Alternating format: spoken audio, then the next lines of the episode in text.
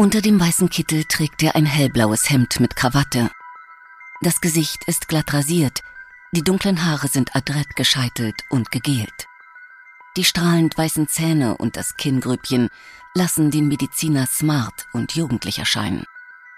Er wirkt wie ein typischer Arzt aus einer US-amerikanischen Krankenhausserie Mitte der 90er Jahre. So lächelt Dr. William Usel auf einem Jobfoto in die Kamera.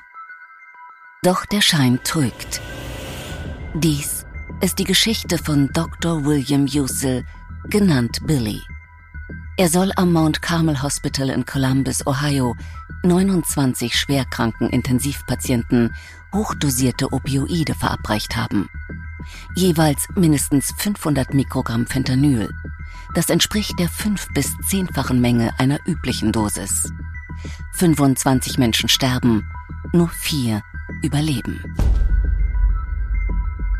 Der Fall schlägt in den USA hohe Wellen und führt dazu, dass 23 Krankenschwestern, Apotheker und Manager gefeuert wurden. Sie sollen dazu beigetragen haben, dass dem Arzt die Medikamente in so hoher Dosis überhaupt zur Verfügung standen. Doch Dr. William Ussel selbst und sein Motiv bleiben zunächst ein Mysterium. Der Arzt beantwortet der Polizei keine Fragen, weicht Reportern aus und beruft sich auf sein Recht des fünften Verfassungszusatzes. Dieser verbietet, dass jemand ohne rechtsstaatliches Verfahren verurteilt wird.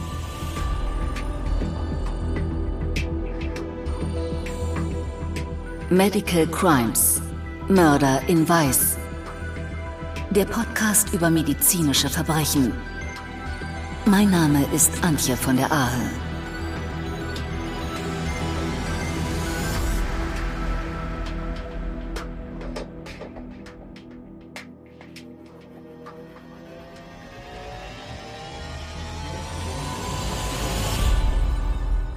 Dr. William Usil ein mutmaßlicher Mörder ohne Prozess. Vom Basketballstar zum Arzt. Das Mount Carmel Health System ist der zweitgrößte Gesundheitskonzern im US-Staat Ohio mit über 8000 Beschäftigten. Einer davon ist Dr. William Usil. Seit 2013 arbeitet er für den Krankenhauskonzern hauptsächlich als Intensivmediziner. Auf dem 37 Hektar großen Campus des Mount Carmel West Hospital in Franklinton, Columbus. Glorreiche Tage als Highschool-Basketballstar in Cleveland liegen hinter ihm.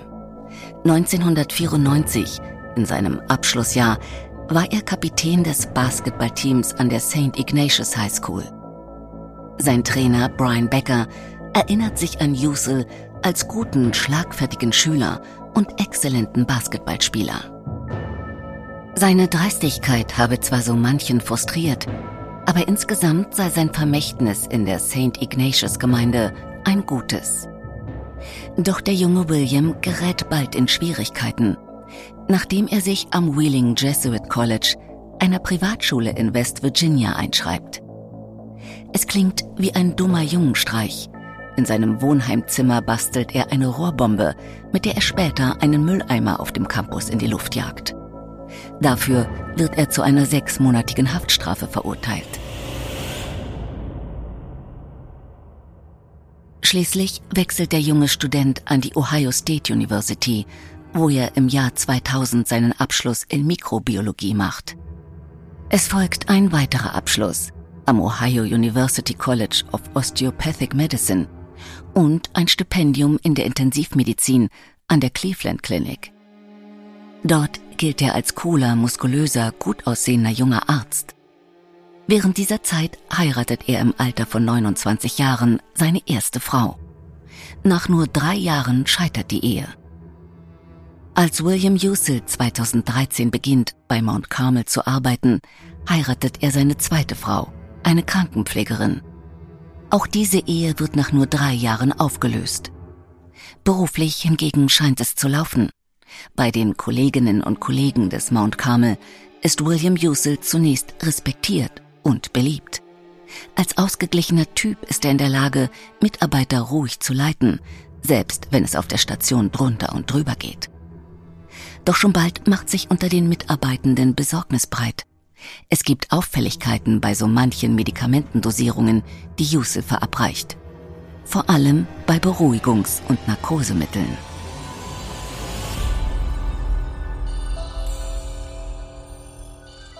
Ist da eine Null zu viel?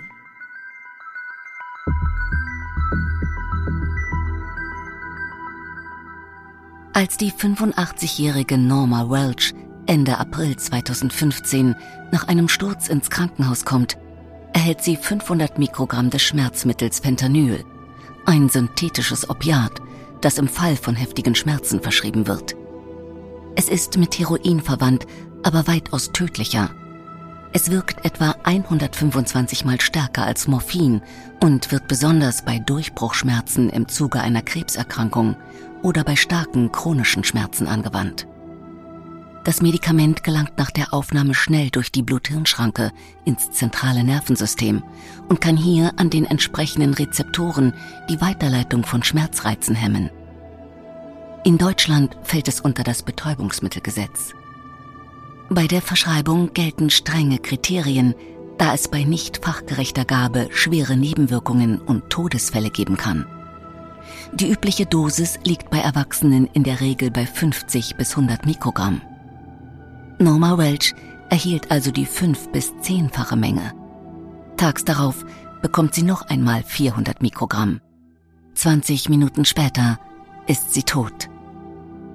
Timothy Fitzpatrick, 55, kommt am 30. September 2017 mit Verdacht auf chronische Herzinsuffizienz ins Krankenhaus.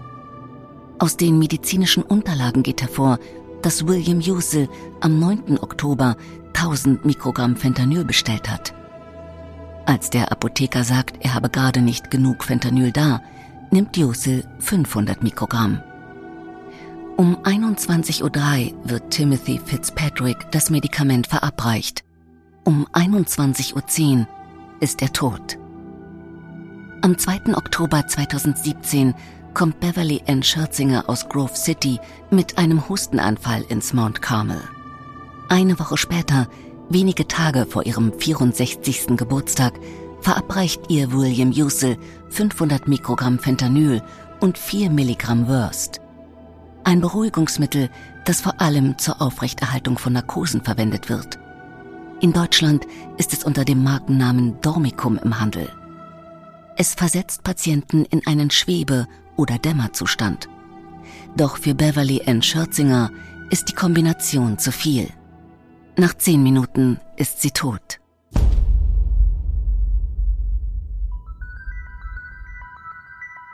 Ihre Tochter Amy Pfaff wird später Anklage wegen Mordes erheben.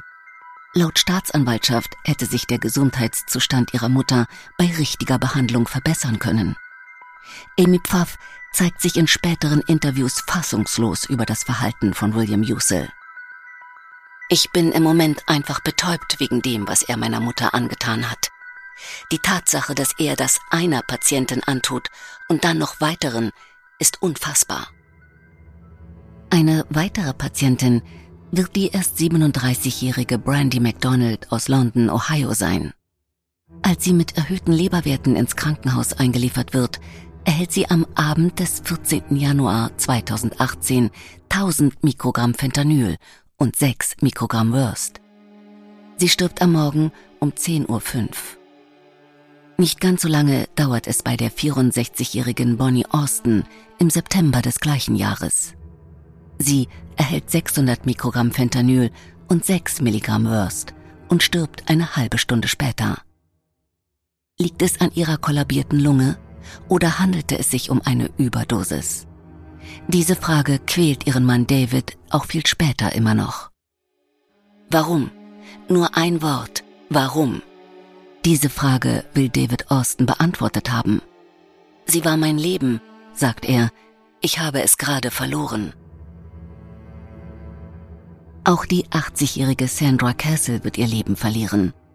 Am 10. November 2018 wird sie mit Herzstillstand eingeliefert. Sie überlebt zunächst, doch am 13. November um 22.57 Uhr bekommt sie 1000 Mikrogramm Fentanyl und stirbt 23 Minuten später. Eine Krankenpflegerin sagt später, wenn ein Arzt Dosen von 1000 Mikrogramm verordnet, wie von Anwälten berichtet, die einige Patientenfamilien vertreten, würde ich denken, hat er den Verstand verloren? Ist da eine Null zu viel?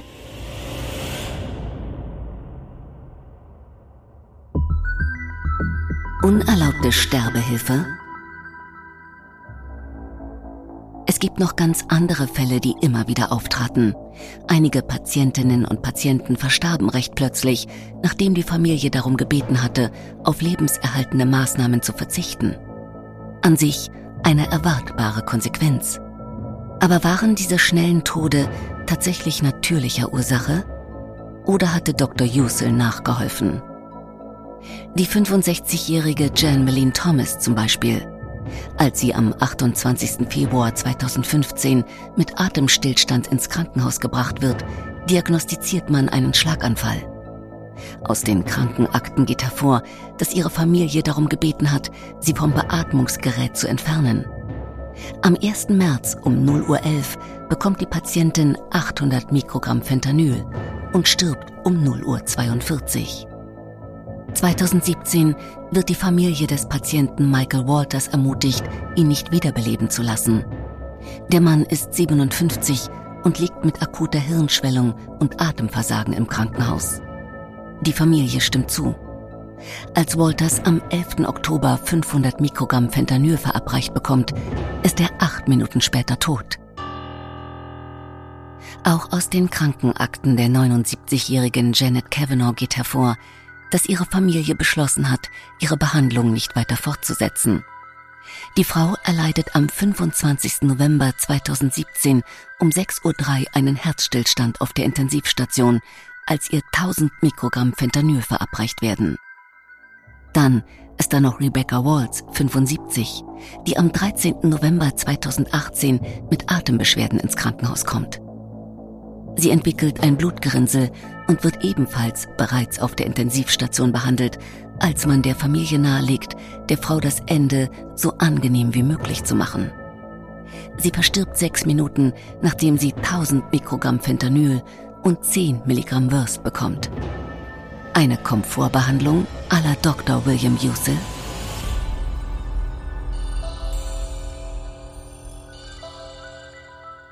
Das Ende einer Karriere. Wenige Tage später, am 21. November 2018, wird Dr. William Yusel die Behandlung weiterer Patientinnen und Patienten untersagt.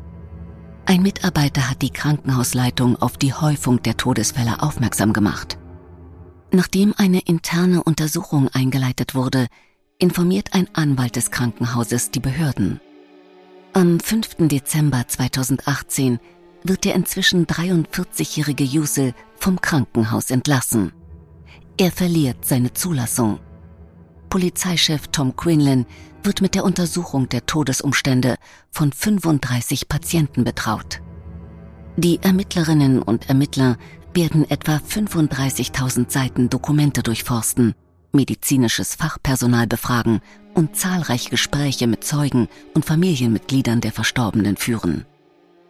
Dieser Verstoß gegen den Eid eines Arztes ist abscheulich und unwürdig, sagt Quinlan. Allerdings bekennt sich Yusil nach seiner Verhaftung vor dem Franklin County Court für nicht schuldig. Der Krankenhauskonzern teilt mit, dass alle betroffenen Patientinnen und Patienten kurz vor dem Tod standen.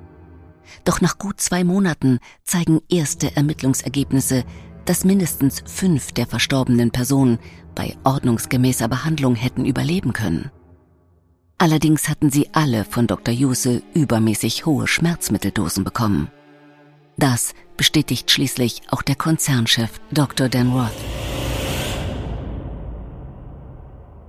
Die Flamme, die früher erlischt. Ein halbes Jahr später, am 5. Juni 2019, erfolgt die Anklageerhebung gegen Dr. William Yusil. Es ist ein Mittwoch. Der Beschuldigte betritt in einem maßgeschneiderten dunklen Anzug die Lobby des Polizeipräsidiums von Columbus. Er schüttelt einem Mitarbeiter der Mordkommission, der die letzten sechs Monate gegen ihn ermittelt hat, die Hand. Umringt von uniformierten Polizisten geht Yusel zum Aufzug und senkt den Kopf, als sich die Türen schließen.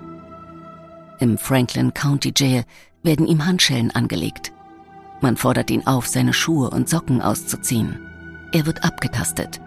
Zwei Stunden später trägt er eine braune Gefängnisuniform und erscheint vor dem Richter des Common Pleas Court in Franklin County. Der Richter verliest 25 Anklagepunkte. Es handelt sich um einen der größten Mordfälle in der Geschichte des Staates Ohio.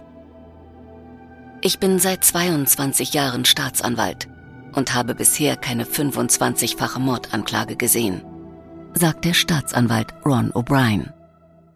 Yusel soll zwischen Februar 2015 und November 2018 25 Patientinnen und Patienten im Alter zwischen 37 und 85 Jahren mit Absicht eine tödliche Medikamentenüberdosis verabreicht haben. Laut Staatsanwaltschaft verkürzte der Arzt auf diese Weise das Leben dieser Menschen. Doch die meisten von ihnen seien derart schwer erkrankt gewesen, dass sie auch ohne die Überdosen keine Überlebenschancen gehabt hätten. Dabei wurde die Anklage wegen Mordes nur in den Fällen erhoben, bei denen es sich um Fentanyl-Dosen von mindestens 500 Mikrogramm handelte. Die Ermittler berücksichtigten dabei den medizinischen Zustand der Patientinnen und Patienten, das Gewicht und die Toleranz gegenüber Opiaten. In den zugrunde liegenden Fällen hätten diese Mengen keinen legitimen medizinischen Zweck erfüllt, sagt Staatsanwalt Ron O'Brien. Yusil habe jedem der Patienten, die er getötet habe, mindestens 500 Mikrogramm Fentanyl gegeben. Normal seien 50 bis 100 Mikrogramm. Ein Patient erhielt sogar 2000 Mikrogramm und starb wenige Minuten später. Ich habe nirgendwo jemanden gefunden, der sagt, dass 500 Mikrogramm Fentanyl eine angemessene Dosis für jemanden ist, der vom Beatmungsgerät genommen wird, erklärt der Staatsanwalt. Jeder, der eine so hohe Dosis erhält, muss an ein Beatmungsgerät angeschlossen werden. Oder er stirbt. So wie Yusils mutmaßliche Opfer. Doch da es sich meist um Schwerkranke handelte, vergleicht er Yusils Vorgehen mit dem einer Kerze, bei der nur noch ein Zentimeter Wachs übrig ist. Wenn ich blase, erlischt die Flamme früher, als wenn sie es von allein tun würde. Polizist Sergeant Terry McConnell sagt aus, keine der Familien, die mit den Ermittlern sprachen, glaubt an eine Gnadenbehandlung. Sowieso sind sich die Angehörigen in der Tragödie einig. Wir sind jetzt so etwas wie unsere eigene kleine Familie. Wir bleiben alle in Kontakt und teilen alle die gleiche Trauer, den gleichen Verlust durch die gleiche Person. Sagte Amy Pfaff, deren Mutter Beverly Scherzinger von Dr. William Yuse behandelt wurde. Die Emotionen verschwinden nie. Du denkst immer an sie. Du denkst immer daran, was mit ihr passiert ist. Christopher Thomas, Sohn der Patientin Jan Malene Thomas, klagt das späte Eingreifen des Krankenhauses an. Es hätte schon vor langer Zeit Maßnahmen geben müssen, um dies zu verhindern. Seine 65-jährige Mutter wurde 2015 in ihrem Haus in der Far West Side nicht ansprechbar gefunden und nach Mount Carmel West geschickt, wo sie weniger als 24 Stunden später starb. Der Patient Jeremiah Hodge, der am Ostersonntag 2018 mit Herz-Lungen-Kollaps ins Mount Carmel West eingeliefert wurde und vor Ende der Nacht tot war, hinterlässt fünf Söhne. Vier der fünf sprechen bei der Anklageerhebung. Der Verlust ihres Vaters liegt in ihren Stimmen. Ich bin froh, dass es endlich losgeht, sagt Robert Hodge. Ich hoffe, dass der Gerechtigkeit Genüge getan wird. Einer seiner Brüder trägt ein Hemd mit einem Bild seines Vaters darauf. Mit den Worten, wer wird in seine Fußstapfen treten? Das ist eine unbeantwortbare Frage für den Sohn. Niemand kann das, sagt er. Das Gericht legt eine Kaution in Höhe von einer Million US-Dollar fest. Bis zur Verhandlung darf Yusel auf freiem Fuß bleiben. Er lebt derzeit in Orient im Pickaway County, Ohio, während er auf seinen Prozess wartet. Im Falle einer Verurteilung droht dem ehemaligen Intensivmediziner des Mount Carmel lebenslänglich. Also 15 Jahre Haft. Und zwar für jeden der 25 Morde. Doch was hat Yusil zu seinen mutmaßlichen Taten bewegt?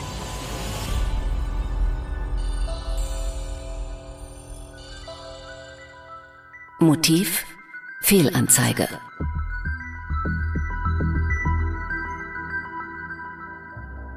Zu Yusels Beweggründen ist zunächst nichts zu erfahren. Sein ehemaliger Basketballcoach Brian Becker erzählt der Boulevardpresse, Viele von uns sind sehr traurig wegen Billy und fragen sich, was in diesem Krankenhaus passiert ist und was seine Motive waren. Er hat sich in unserer Community immer in einem positiven Licht dargestellt. Deshalb ist es so schwer zu glauben. Jede Geschichte hat zwei Seiten und hoffentlich hören wir auch die von Billy.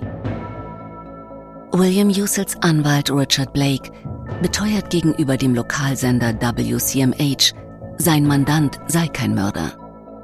Er könne versichern, dass der Arzt nie versucht habe, aktive Sterbehilfe zu leisten. Er weist die Vorwürfe zurück, dass William Usel Überdosen von Schmerzmitteln verordnete um den Tod der Patientinnen und Patienten zu beschleunigen. Sterbenden eine Komfortversorgung zu bieten, bedeutet nicht, sie einzuschläfern. Jusels Absicht sei es gewesen, sich um diese Menschen zu kümmern. Ich denke, es ist wichtig, dass jeder, der sich das ansieht, versteht, dass die Menschen, von denen wir sprechen, Patienten am Lebensende sind, sagt der Anwalt Blake. Sie würden sterben, egal ob Dr. Yusel oder ein anderer Arzt im Einsatz war. Währenddessen verzögert sich der Prozessauftakt. Er findet nicht wie geplant im Sommer 2020 statt. Corona. Aufgrund der Pandemie und der Unsicherheit darüber, wie lange die öffentlichen Gesundheitsvorkehrungen bestehen bleiben, veranlasst das Gericht, den Prozess auf eine unbestimmte Zeit zu verschieben. Nach einer Telefonkonferenz mit Staatsanwaltschaft und Verteidigern im März 2020 ist klar, diesen Sommer können wir das auf keinen Fall schaffen. So sagt es Richter Michael J. Holbrook. Es sei denkbar, dass der Prozess sogar auf 2021 verschoben wird. Schließlich, im April 2021 wird bekannt gegeben, dass der Prozess voraussichtlich im Februar 2022 beginnt.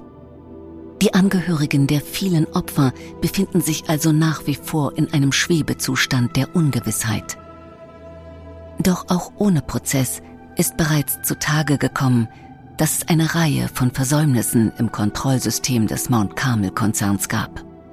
Es stellt sich die Frage, warum Dutzende von Schwestern, Pflegern und Pharmazeuten, die in den Jahren mit Jusel zusammenarbeiteten, nie einen Verdacht geäußert hatten.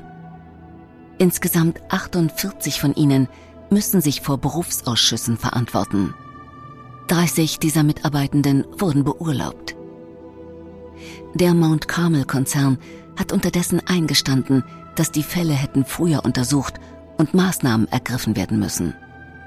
Man habe es vier Wochen lang versäumt, William Usel aus der Patientenversorgung zu entfernen, nachdem erste Bedenken geäußert wurden.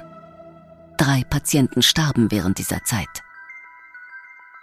Polizeiermittler Thomas Quinlan resümiert, wir hoffen aufrichtig, dass die Familien dieser Opfer Trost finden, wenn der Bundesstaat Ohio Dr. Yusel für sein hinterhältiges Verhalten zur Rechenschaft zieht. Und vielleicht erfahren die Angehörigen dann endlich auch den Grund für Yusels grausame Taten.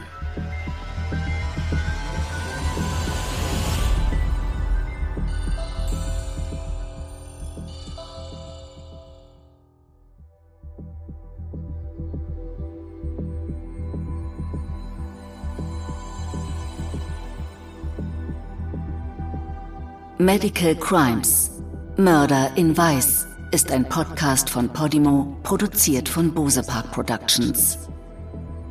Autorin Sonja Koppitz. Redaktion Caroline Köhler. Produzentin Sue Holder. Schnitt und Sounddesign Fabio Lautenschläger und Pascal Mokrosch. Sprecherin Antje von der Ahe.